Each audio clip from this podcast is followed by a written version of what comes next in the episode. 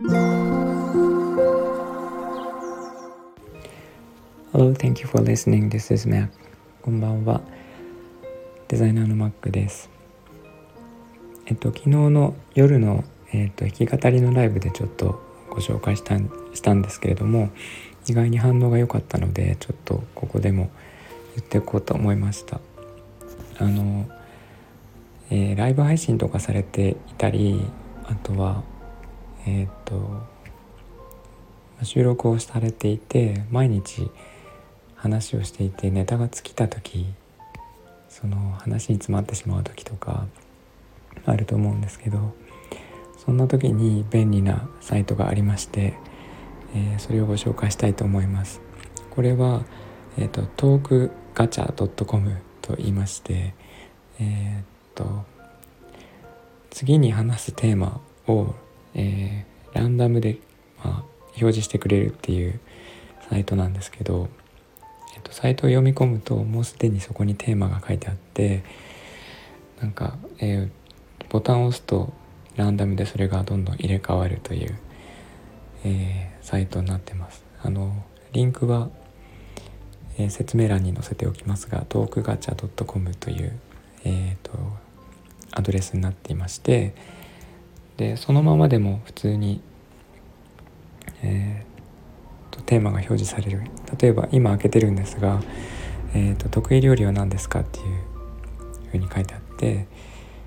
で次、えー、押すと、えー、最近フォローした人の印象を教えてくれ教えてほしいみたいな、えー、となんか話に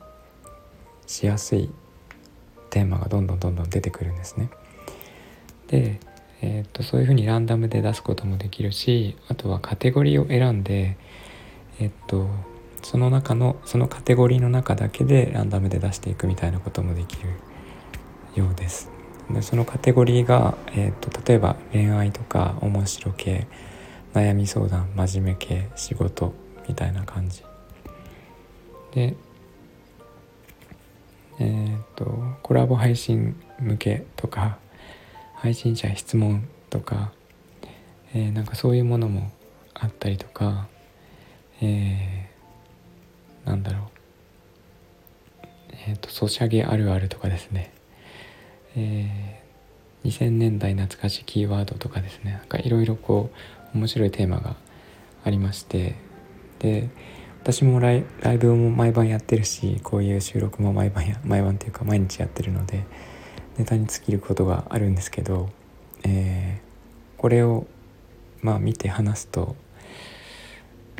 まあ、本当に1秒でテーマが思い浮かぶので、えー、すごい便利だなと思いましたこれは